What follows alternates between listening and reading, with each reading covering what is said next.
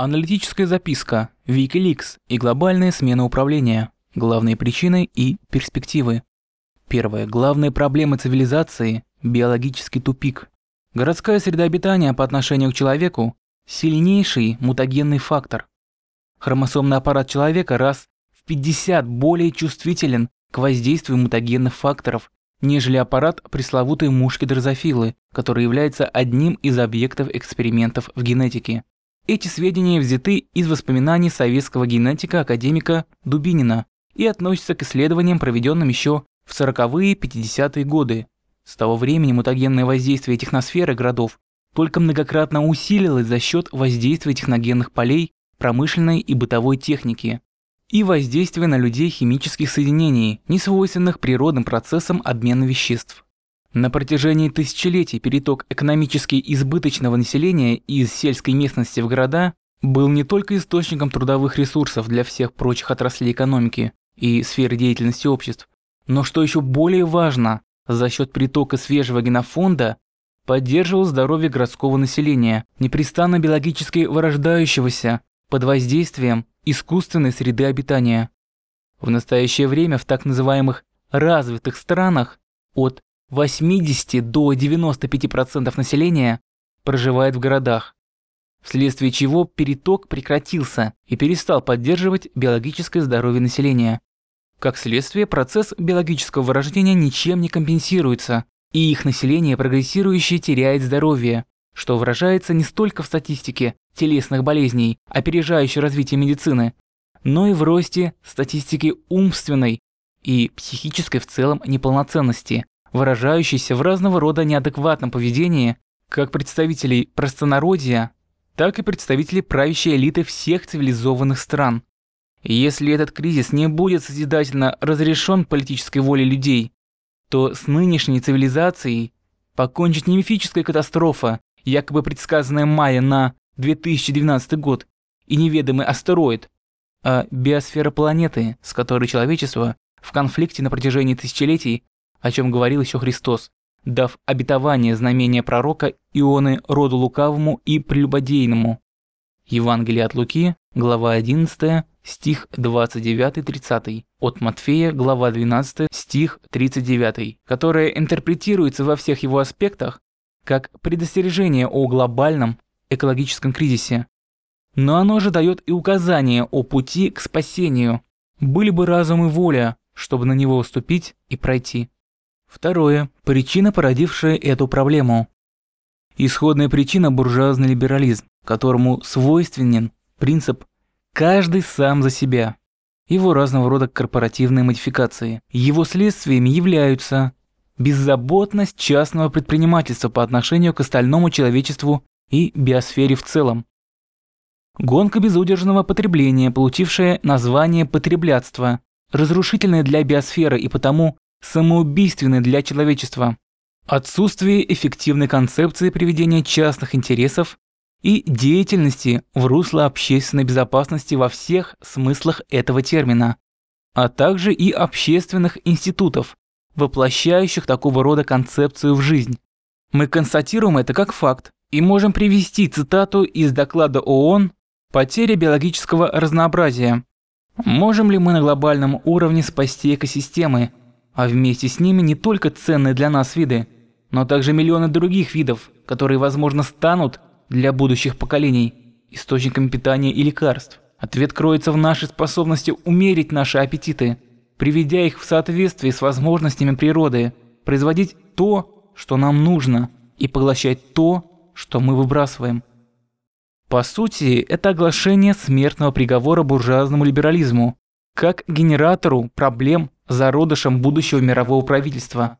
Но это не первый такого рода приговор в истории. Впервые этот приговор был преподнесен обществу в марксистской упаковке, главной целью которого была попытка упреждающая по отношению к развитию описанного выше биологического кризиса цивилизации, обуздать гонку потребления, отчасти гуманизировать экономические отношения в обществе, сохранив при этом в неизменном виде его толпы элитарный характер и таким образом разрешить глобальный экологический кризис. Марксизм – попытка осуществить идеал рабовладения, Рабы не осознают своего невольничьего статуса и вдохновенно работают на рабовладельцев.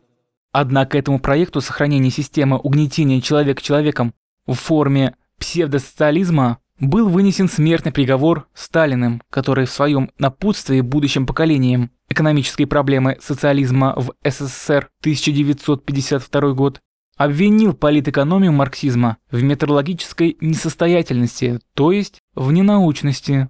Собственно, этого защитники рабовладения и не могут простить Сталину.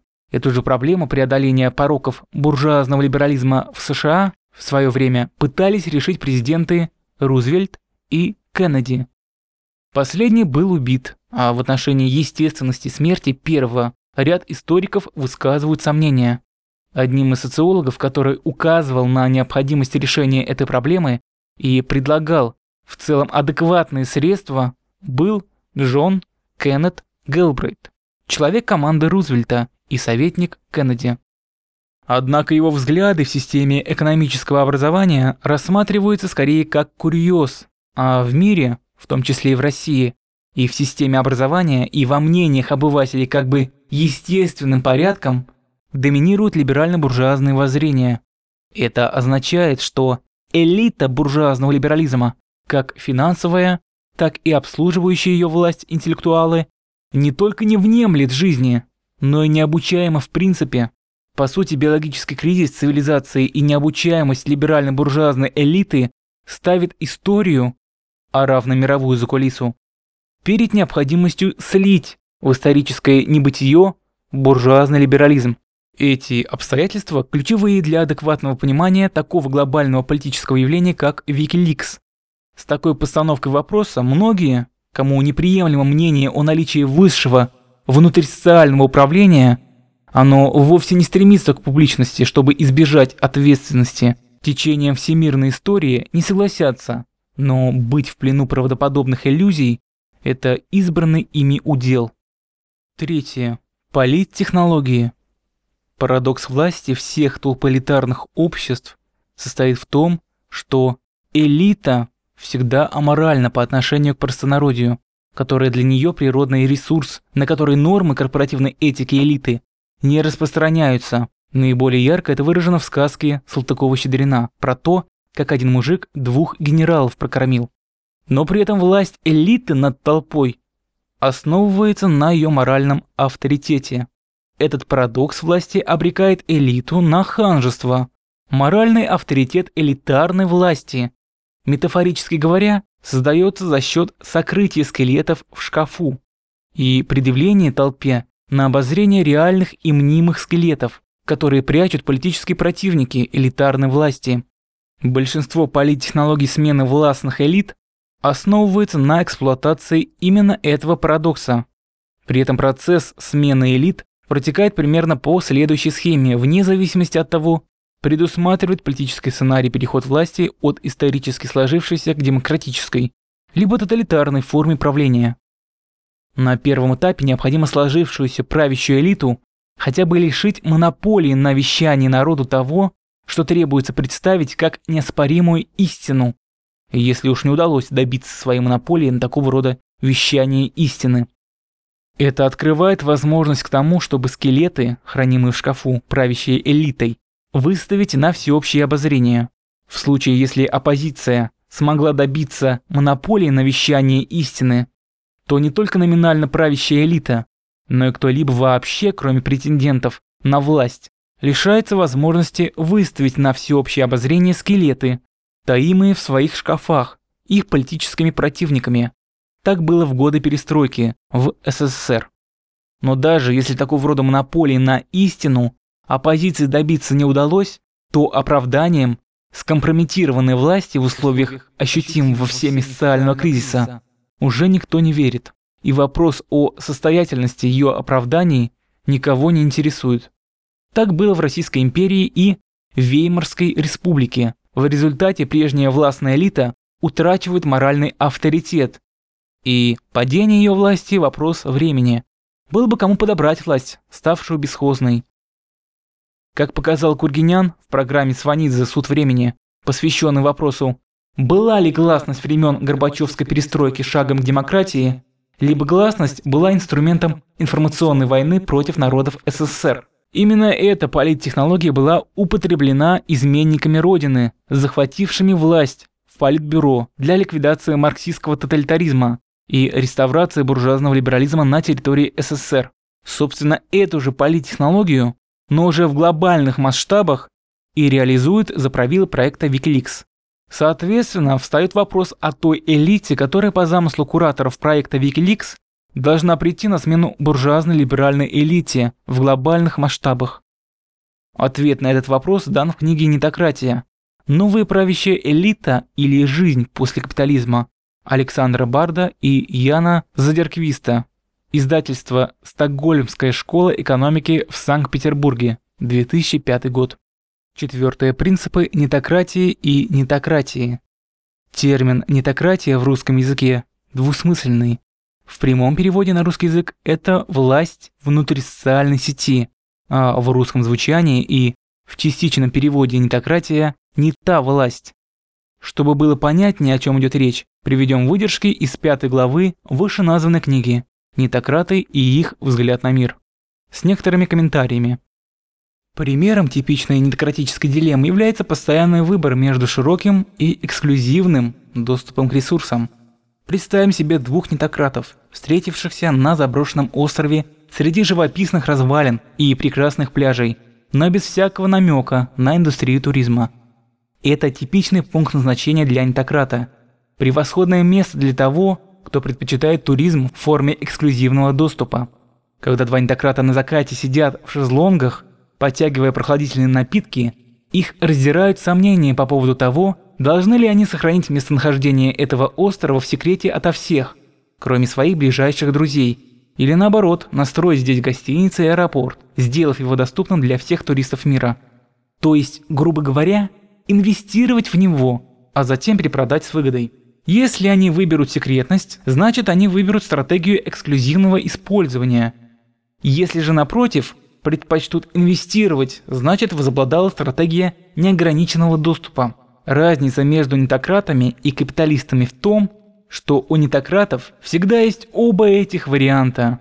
Знание об острове имеет такую большую ценность для нетократа, а прибыль такую невысокую, что эксклюзивность может быть ценнее, чем экономическая выгода, в то время как для капиталиста выбор очевиден – для него накопление капитала – главная цель жизни, по сравнению с которой все остальные цели второстепенные.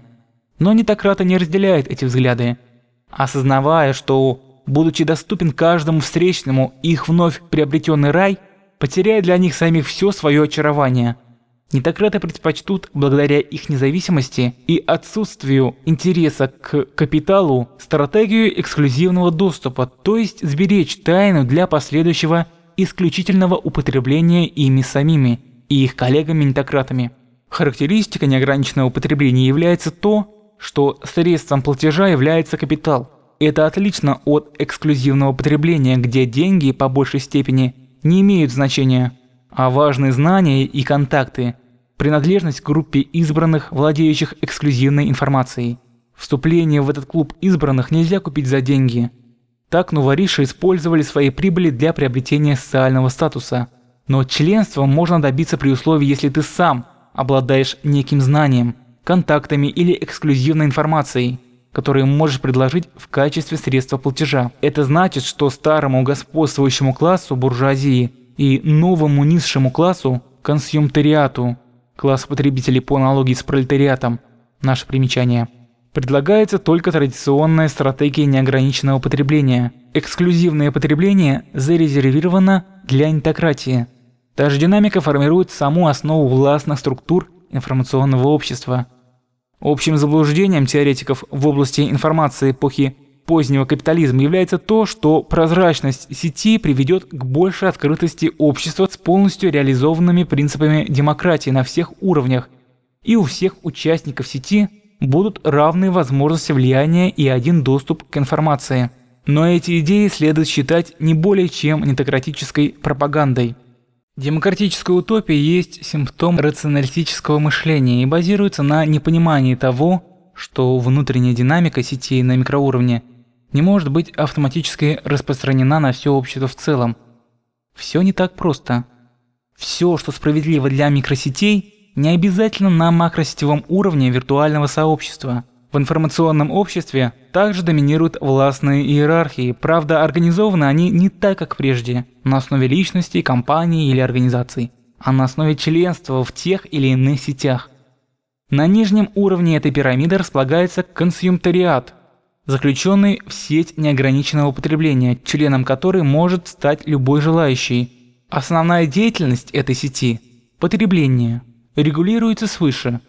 Система подсказывает желание с помощью рекламы и затем выделяет основательные ресурсы, чтобы поддерживать потребление на уровне, устраивающем нетократов. Этот гиперкапитализм превращен в своего рода успокоительное средство. Главное не рост прибылей, а предупреждение беспорядков – направленных против нетократии. Над этой массивной базальной сетью постоянно возникают и обновляются сети меньших размеров, конкурирующие между собой. Они функционируют согласно капиталистическим принципам. Подходящая модель – это традиционный гольф-клуб. Доступ получают только те, кто может себе это позволить.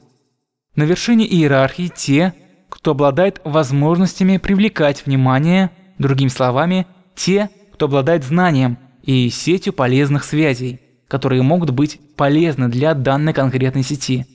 Именно здесь, наверху иерархии, мы обнаруживаем правящий класс интократов. Так расчетливо сконструирована безжалостная структура сетевой власти, в которой самая эксклюзивная сеть, доступ в которую принадлежит элите интократии, расположена на ее вершине. Ни дворянские титулы, как при феодализме, ни богатств, как при капитализме, здесь не имеют ценности – Решающим фактором, управляющим положением индивидуума в этой иерархии, служит его или ее привлекательность для сети, то есть способность абсорбировать, сортировать, оценивать и генерировать внимание к себе и ценной информации. Власть будет все труднее локализовать и еще труднее удержать и увеличить. Подъем вверх по лестнице общественного положения станет еще более затрудненным, чем при капитализме а неписанные правила игры сложнее и недоступнее, чем когда бы то ни было. Интерес интегратической власти к секретности и эксклюзивности в сочетании с убыстряющимся темпом перемен в обществе означает, что правила интегратического общества будет невозможно формализовать, как результат того, что правила сетевого этикета не писаны, а просто подразумеваются на уровне интуиции, а не сознания. Отсутствие правил будет единственным правилом общества – характеризуемого постоянным движением и прерывностью. Законы и правила в их традиционном западном разнообразии отыграли свою роль. Любопытно в данных обстоятельствах то, что нетократия достигает превосходства над капиталистами и консюмтариатом, используя добродетели мобилистической философии. В сетях самого высокого уровня нет места для хвастовства и самонадеянности. Вместо этого наибольшее признание имеют открытость и щедрость. Выделенная попытка камуфляжа глобального предиктора, на что купился Гильба в статье «Самый большой куш в истории», опубликованной в газете «Новый Петербург», номер 1, 765, от 12 января 2006 года. Парадоксально, но именно эти способности нетократов мыслить за пределами своего собственного эго, строить целостности на членстве в группе – а не на индивидуализме по принципу электронных племен более чем на информационном чванстве, позволяет им контролировать развитие ситуации. Старомодный индивидуализм и приверженность своему «я» теперь атрибуты низшего класса. Неспособность выйти за пределы своего «я» и его желание означает, что низший класс так и останется низшим. Самовыражение как цель бытия становится формой своеобразной терапии для буржуазии и консумтариата занятых таким образом своими личными проблемами и не интересующихся мировым порядком. Каждый, кто продолжает верить в себя, есть по определению беспомощный неудачник в обществе, в котором правят нетократы. Участие в важнейших сетях не оставляет ни времени, ни возможности прислушиваться к самому себе. Членство в сетях – контур обратной связи и общественный разум – вот основа основ нетократии. Чтобы понять существо нетократии, необходимо освоить теорию суперсистем. Как к этому относиться? Чтобы ответить на этот вопрос, следует понять. В основе всех злоупотреблений властью только одним из следствий, чего является экономическое расслоение общества на массу бедноты и сверхбогатое меньшинство, лежит монополия на социально значимые знания и навыки тех или иных социальных групп. Из массово изданных текстов об этом впервые прямо сказано в Коране, и это одна из причин, по которой Коран вызывает неподдельную ненависть у заправил всемирной истории. Коран 39, двоеточие 49. «И когда постигнет человека зло, он взывает к нам. Потом, когда обратим мы это в милость от нас, он говорит, «Мне это даровано по знанию». Нет, это искушение, но большая часть из них не знает. Но на протяжении всей истории до середины 20 века скорость обновления социально значимых знаний и навыков была низкой по отношению к частоте смены поколений в обществе. По этой причине монополия на социально значимые навыки и знания могла быть наследственной и разного рода внешние атрибуты социальной статусности, принадлежность к титулованной аристократии при феодализме, богатство при капитализме скрывали этот фактор. Со второй половины 20 века скорость обновления социально значимых знаний и навыков многократно возросла, и теперь на протяжении жизни одного поколения успевает смениться несколько поколений такого рода знаний и навыков.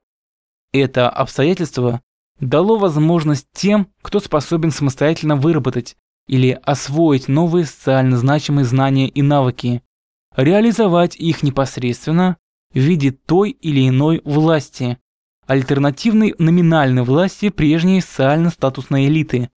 На этой основе возникают субкультуры, характеризуемые, если не единолично монопольным, то узкокорпоративным эксклюзивным обладанием социально значимыми знаниями и навыками. Интернет стал для представителей такого рода субкультур средством коммуникации, позволяющим осуществлять такого рода надгосударственную власть в глобальных масштабах. В этой властной корпорации пароль доступа к делу, информированность и деловая компетентность, а виртуальная властная вертикаль формируется в соответствии с алгоритмом, доказавшим свою работоспособность еще с добиблейских времен, в период, когда формировалась глобальная концептуальная власть библейского проекта порабощения человечества от имени Бога.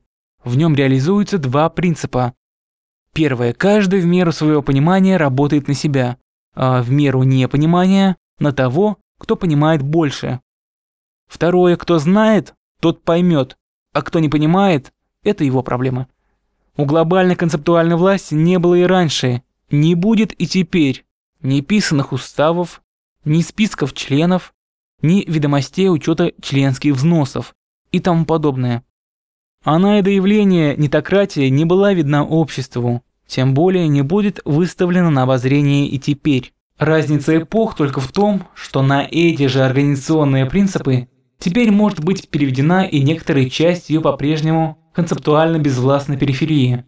Поэтому с точки зрения спецслужб, привыкших иметь дело со структурами, есть только поток случайностей, которые, однако, взаимно дополняя друг друга, сливаются в стройную систему политической активности, направленной против буржуазного либерализма. Даже если удается выявить какие-то структурные образования, привычные по сыскной практике прошлого, то выясняется, что они представляют собой автономную периферию некой виртуальной системы, которая в силу ее виртуальности не поддается локализации, а в силу невыявленности локализации – агентурной разработки. Проект Wikileaks лежит в русле недократии, хотя в нем, безусловно, задействованы и представители спецслужб всех государств, компромат на руководство которых, в том числе и с их помощью, сливается в интернет, то есть скелеты, хранимые в их шкафах, демонстрируются всему миру без санкций руководства соответствующих государств. Этот процесс действительно в состоянии подорвать власть буржуазного либерализма, поскольку власть социально значимой информации по рангу выше власти денег. То есть не все идеи и навыки продаются, кроме того, не все могут быть куплены, поскольку освоение информации – это работа собственной психики, за которую богатый дурак лишен возможности заплатить. Хотя, возможно, кто-то из нетократов и сможет развести его на бабки под видом обучения некоему эксклюзиву. Пятое. Россия и Wikileaks. Политтехнология, о которой было сказано выше, на территории СССР, уже отработала свое в годы перестройки. В течение жизни одного поколения она не может быть вторично употреблена с тем же результатом. Это означает, что реакция социальных систем в странах устоявшейся либерально-буржуазной демократии и в России на демонстрацию скелетов из шкафов будет разной. В частности, постсоветская элита на порядке циничнее, нежели элита стран Запада. То есть ее публичной демонстрации скелетов из ее шкафов не проймешь. Тому примером позиция нынешней российской власти по вопросу о расстреле в Катыни гитлеровцами польско-пленных осенью-зимой 1941 года. А народ утрачивает доверие к властной элите и не обольщается в отношении якобы отсутствия скелетов в ее шкафах. В частности, все способные думать понимают, что события в Кущевской экстремальное проявление повсеместной нормы злоупотребления властью, правового нигилизма, постсоветской власти и слияния с откровенным криминалитетом на всех уровнях пресловутой вертикали на основе их нравственно-этической единосущности. В России более 20 лет существует своя концептуальная властная нетократия, развивающая и проводящая в жизнь концепцию управления объективным, в смысле неизбежности интеграции производительных сил общества процессом глобализации, альтернативно объемлющую библейскую концепцию, концепцию общественной безопасности.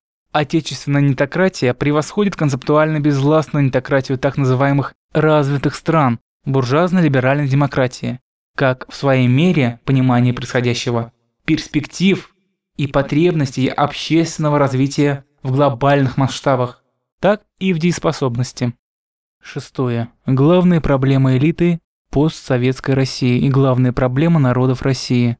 Государственно нерегулируемый рынок способен только к одному – из поколения в поколение воспроизводить массовую нищету и невежество, экологические бедствия, на фоне которых элитарное сферобогатое меньшинство бесится с жиру, нравственно-этическое разлагается. Пример тому события в станице Кущевская и реакция на них всех прочих властей. И сетует на дикость лень народа, не желающего вдохновенно работать на то, чтобы из поколения в поколение волочить жалкое существование. Проблема состоит в том, что социолого-экономические теории, которые лежат в основе соответствующего профессионального образования, представляют собой руководство по игре в наперстке в особо крупных размерах с признаками измены Родине. Если аспект измены Родины вывести из рассмотрения, то Гайдар, Чубайс и прочие реформаторы 90-х начитались и поверили не тем книжкам. Надо было читать Джона Кеннета Гелбрейта «Экономической теории и цели общества», 1973 год, а не Нобелевского графомана Милтона Фридмана. И поняв Гелбрейта, критически переосмыслить научно-методологическое наследие Госплана во все периоды его работы. Главная же проблема народов России – нравственно-порочная элита, и эта проблема будет решена в том числе и с помощью глобального проекта Wikileaks, раз и навсегда. Необучаемость элиты ее же и погубит. Внутренний предиктор СССР с 9 по 11 декабря 2010 года.